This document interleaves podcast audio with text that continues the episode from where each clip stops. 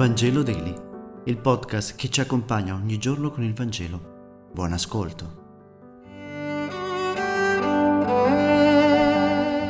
Venerdì 24 febbraio. Lettura del Vangelo secondo Matteo, capitolo 9, versetti 14 e 15.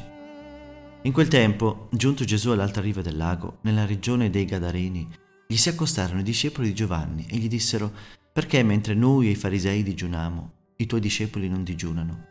E Gesù disse loro, possono forse gli invitati a nozze essere in lutto mentre lo sposo è con loro? Verranno però i giorni, quando lo sposo sarà loro tolto, e allora digiuneranno.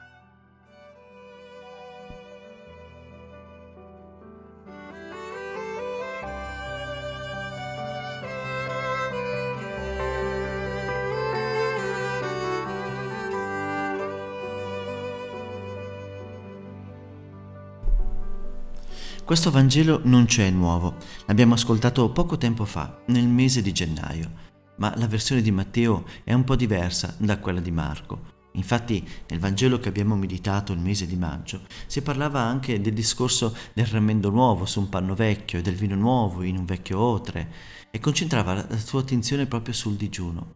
Gesù invece non insiste nella pratica del digiuno.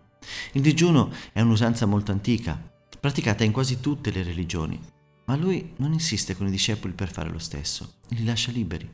Per questo i discepoli di Giovanni Battista e dei farisei, che erano obbligati a digiunare, vogliono sapere perché Gesù non insiste. In quanto allo sposo, dice, sta con loro, loro non hanno bisogno di digiunare. Gesù si considera lo sposo. I discepoli sono gli amici dello sposo. E durante il tempo in cui lui, Gesù, sta con i discepoli, è la festa delle nozze. Verrà un giorno, dice, in cui lo sposo non ci sarà più, allora sì, potranno e dovranno digiunare come vogliono.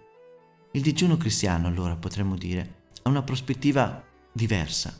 Segnala in qualche modo la nostalgia dello sposo, dice il Vangelo.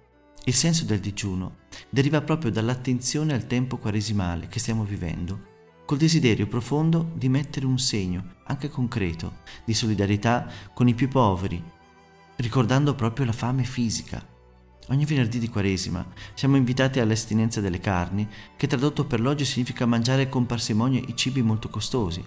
Ma l'astinenza può anche essere dalla televisione, dal cellulare, dal computer, dal fumo, un gesto insomma che incide almeno un poco sulla nostra fisicità e sulle nostre abitudini, sulla carne insomma, per ricordarci che siamo fatti anche d'anima ancora di più in questo tempo di guerra. Il digiuno dovrebbe renderci solidali con i popoli che soffrono per le violenze e le difficoltà che stanno vivendo, impegnandoci a denunciare così che la guerra non è mai la risposta alle difficoltà e al dialogo. E allora che il nostro cammino sia un digiuno non fatto di piccole rinunce, ma di scelte che ci rendono solidali, vicini a chi il digiuno vero lo deve affrontare ogni giorno.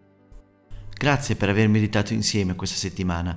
Vangelo Daily si trova su tutte le piattaforme podcast e si mantiene grazie al vostro contributo. Scriveteci. Che Dio vi benedica. A lunedì.